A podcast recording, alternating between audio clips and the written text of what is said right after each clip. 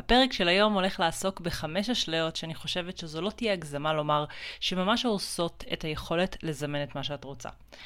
בכלל, הרבה פעמים בליוויים האישיים שלי קורה שיש רגעים קסומים כאלה של אהה ופתאום רוגע שמתפשט, והסיבה שזה קורה זה כי התנפצה איזו אשליה על איך הדברים אמורים להיות בעולם שלנו.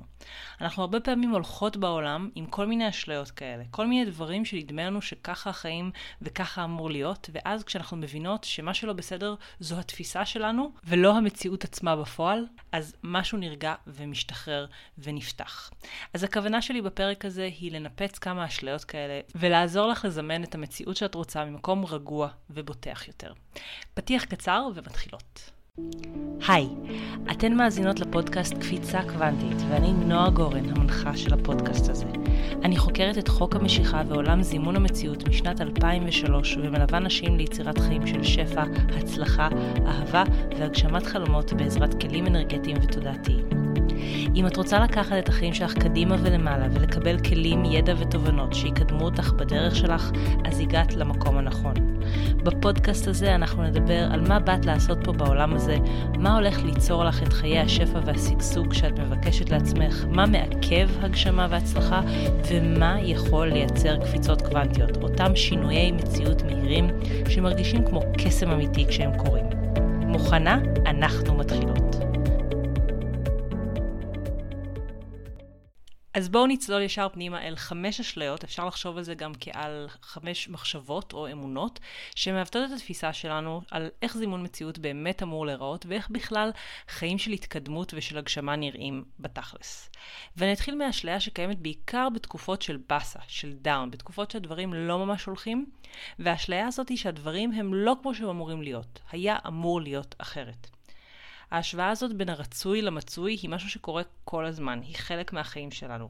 אבל כשמתלווה אליה קול שמתייג שמה שקורה עכשיו הוא בעצם לא בסדר, שגוי, אז נכנסים לאיזשהו מאבק עם מה שקיים, במקום להבין שמה שעכשיו זה חלק מהדרך שלנו, אל המקום שבו אנחנו כן רוצות להיות. אם לא היה את הניגוד, אז לא היינו יכולות לדעת בכלל מה אנחנו רוצות. לא היינו יכולות לזהות, וגם הרבה פעמים בתוך הניגוד, גם כשהוא קיים, עדיין לא קל לזהות מתוך הלא מה אנחנו כן רוצות. לא מדויק בעצם בא בשביל לקדם אותך, הוא בא בשביל לאפשר לך לזהות מה את כן רוצה שיקרה. ואז כשיש בהירות לגבי מה את כן רוצה לזמן, אז קל יותר לזהות את הדרך להגשמה של הדבר הזה. אז לא משנה מה קורה עכשיו וכמה זה מרגיש לך שגוי, יש פה משהו בשבילך, והאשליה של זה לא צריך להיות ככה, היא אשליה שרק מורידה אותך אנרגטית ולא עוזרת לך להתקדם וממש להישען על מה שקורה עכשיו כמנוף לצמיחה ולהגשמה. ובואי נעבור לאשליה השנייה, והאשליה הזאת אומרת, ההגשמה צריכה להרגיש אחרת, או אני צריכה להרגיש אחרת ברגע שקיבלתי את מה שזימנתי. נפגשים עם האשליה הזאת כשיש הצלחה, כשמשהו שזימנת הופך למציאות. מגיעה העבודה החדשה, או הדירה החדשה, או הטיול לחו"ל, או הזוגיות, או לא משנה מה, וזה לא מרגיש כמו שחשבת שזה אמור להרגיש. בלא מעט מקרים במצב הזה יש מצד אחד שמחה וגאווה על זה שהייתה הצלחה, על הוכחת ההיתכנות, מה שנקרא, הוכחת לעצמך שיש דבר כזה לזמן ושאת יכולה לעשות אותו, וזה מאוד מרגש וזה מאוד נעים בפני עצמו, אבל מעבר לזה, משהו בהגשמה לא מרגיש טוב כמו שרצית או כמו שדמיינת. הסיבה שזה קורה היא שבהרבה מקרים נדמה לנו שברגע שאנחנו נשנה משהו בעטיפה החיצונית של חיינו, בדרך שבה המציאות נראית ונשמעת, אז גם ההרגשה תשתנה בהתאם. נגיד זימנת מקום עבודה חדש וחשבת שתרגישי תחושה של סיפוק ושל ביטחון כשתתחילי לעבוד שם. אבל הרגשות לא הגיעו יחד עם מקום העבודה החדש, או לפחות לא הגיעו בעוצמה שחשבת שבה הם יגיעו. האמת שמאחורי האשליה הזאת היא שזימון מדויק הוא זימון ששם דגש על הרגש או על הרגשות שאת רוצה להרגיש כשתקבלי ותחווי את הדבר שאת מזמנת, ממש כמו שהוא שם דגש על העטיפה החיצונית ולפעמים אפילו יותר. אם נוצר מצב שבו הגשמה לא מרגישה כמו שחשבת שהיא תרגיש, מה שזה אומר זה שלא התמקדת מספיק בחלק של לזמן את ההרגשה שאת רוצה. הדוגמה שאני אוהבת לספר עליה מהחיים שלי, שמאוד מאוד ממחישה את זה, זה במקרה של טיולים לחו"ל. אני מאוד מאוד אוהבת טיולים לחו"ל, תמיד אהבתי, ממש עד לרמה שפעם, מזמן, כשזימנתי את הנכס, אני חושבת שזה היה הנכס הנדל"ני הראשון שלי, אז אבא שלי נזף בי ככה בעדינות, שאם לא הייתי מוציאה כל כך הרבה כסף על טיולים לחו"ל, אז כבר היה לי נכס, לא הייתי צריכה עכשיו לעבוד על להשיג אותו. בקיצור, אני במשך שנים זימנתי טיולים וטיולים גדולים ומעניינים ולמקומות אקזוטיים, בלי כמעט להתייחס לאיך אני רוצה להרגיש תוך כדי הטיול. וזה יצר כל מיני מצבים שבהם הייתי במקומות מקסימים, אפילו קסומים ממש, אה, מקומות שממש רציתי להיות בהם, אבל ההרגשה שלי לא תאמה את האווירה ולא תאמה את ה setting.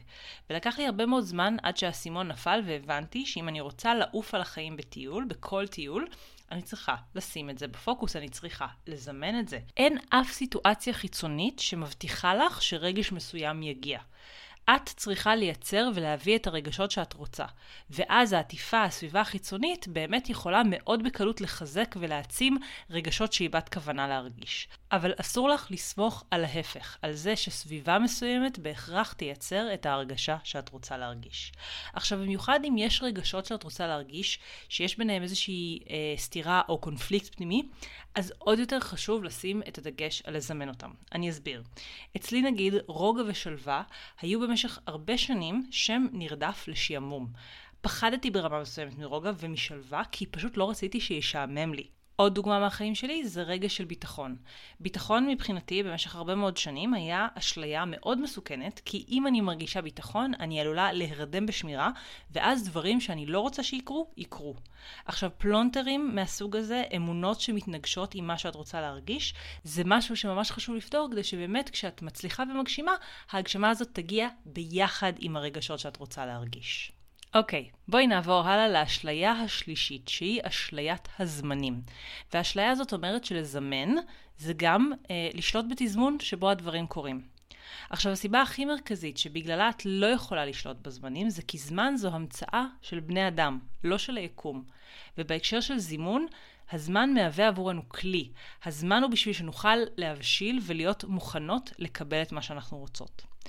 כשמשהו בעצם מתנגש עם היכולת שלך להסכים שמשהו יתקיים במציאות שלך. כמו לדוגמה, המחשבה שאת יכולה לטוס מחר לחלל מתנגשת עם זה שאת יודעת שצריך הכשרות וצריך כל מיני דברים שיקרו בשביל שתוכלי לטוס לחלל, וזה לא יכול לקרות בשום תרחיש בין היום למחר, אז את לא תוכלי ליצור את הדבר הזה.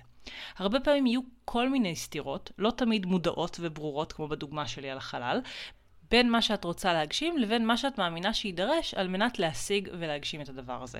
עכשיו, יישוב של הסתירות האלה, בהרבה מקרים לוקח זמן. כשאני אומרת אה, בליוויים שלפעמים עבודת הגשמה לוקחת זמן, הרבה פעמים הפוקוס בזמן יהיה על ליישב את הסתירות האלה, לעבוד על החסימות, על האמונות המקבילות, וכל הדברים האלה, בגלל שאנחנו בנות ובני אדם, לוקחים זמן וזה הכי טבעי בעולם. אז אם בתחושה שלך את כבולה לדדליין מסוים, או שאת רוצה שמשהו יקרה לפי לו"ז מסוים שמרגיש לך מדויק, אז חשוב לזכור שהכל חלק מאשליית הזמנים, ושההתמקדות בדדליין, או בלהשיג משהו לפני שמשהו אחר קורה, זה הרבה פעמים דבר שרק תוקע ומונע ממך למצוא את הדרך המהירה ביותר אל מה שאת רוצה. פשוט תשחררי את הדדליינים ותגידי, אני רוצה שזה יקרה הכי מהר שאפשר. ואם בשנייה שאת אומרת את זה, משהו עולה, איזשהו קול קטן עולה, ואומר לך, רגע, רגע, שנייה, אני לא כל כך מוכן לזה ממש עכשיו, אז הנה מצאת על מה לעבוד, וזה הרבה הרבה יותר חשוב מלזמן שדברים יקרו לפי דדליין. אוקיי, okay, בואי נמשיך לאשליה הרביעית, שהיא אשליה שלובשת כל מיני צורות, אבל כולן סביב אותם קווים שלא נועדתי או לא מגיע לי, או יש דברים שפשוט לא נועדתי לחוות. חלק יגידו, אני לא עושה מספיק, או אני לא מספיק טובה בשביל שזה יקרה ואני אקבל. לא משנה איך את מנסחת את זה לעצמך, הכל חלק מאותה אשליה שאומרת שהחיים בעצם מספיק אכזריים בשביל שנגיע לכאן, ובזמן שאנחנו כאן בגלגול הזה, נעמוד ליד חלון הראווה, מחוץ לחנות, נתבונן פנימה בכיליון עיניים על הדברים שאנחנו רוצות, אבל לא יכולות להשיג, וככה זה פשוט אמור להיות וככה זה אמור להישאר. אז אם גם את מזדהה בנקודות מסוימות, אולי סביב תחומים ספציפיים עם האשליה הזאת, אז אחת השאלות שאני מזמינה אותך לשאול זה, אם יש דברים שבכל מקרה לא נועדת להשיג, אז מה הטעם לטרוח בכלל? למה להקשיב לפודקאסט הזה? למה לנסות? האני מאמין שלי אומר שיש דברים שהגענו לעולם הזה והנשמה חתמה על ללמוד אותם ברמה מאוד גבוהה. וברגע שאלו לימודים ברמה גבוהה, ברמה של דוקטורט, אז כן, יהיה לנו יותר קשה בתחום הספציפי הזה. אם לדוגמה, למי שיש קושי בנושא של שפע כלכלי או של אהבה, או לא משנה באיזה תחום, אז מה שזה בעצם אומר מפרספקטיבה קצת גבוהה יותר, זה שהנשמה שלה חתמה על זה שבגלגול הזה היא אמורה לעשות דוקטורט על הנושא הזה.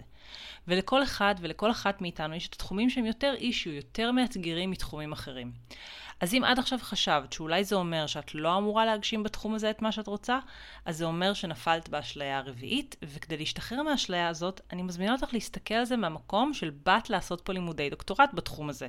את רוצה ללמוד, את רוצה להשתלם בו, הלימודים לא אמורים להיות קלים, אבל זה לא אומר שאת לא אמורה לסיים אותם בהצלחה.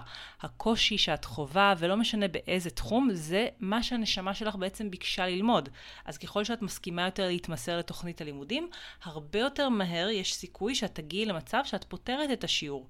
הרבה פעמים אנחנו נוטות לפרש קושי שאנחנו נתקלות בו כסימן שמשהו לא אמור לקרות, אבל האמת היא בדיוק להפך. זה כן אמור לקרות. אנחנו יודעות שזה אמור לקרות כי את רוצה את זה כל כך, אבל את אמורה להגיע אל ההגשמה הזאת מרמה של דוקטורט, ולא מרמה של השכלה תיכונית. ומכאן אני רוצה לעבור לאשליה החמישית. והאשליה הזאת אומרת שאם משהו צריך לקרות, אז אני כבר אדע לזהות איך, והיקום יחבוט בי בפרצוף בשביל שזה יקרה.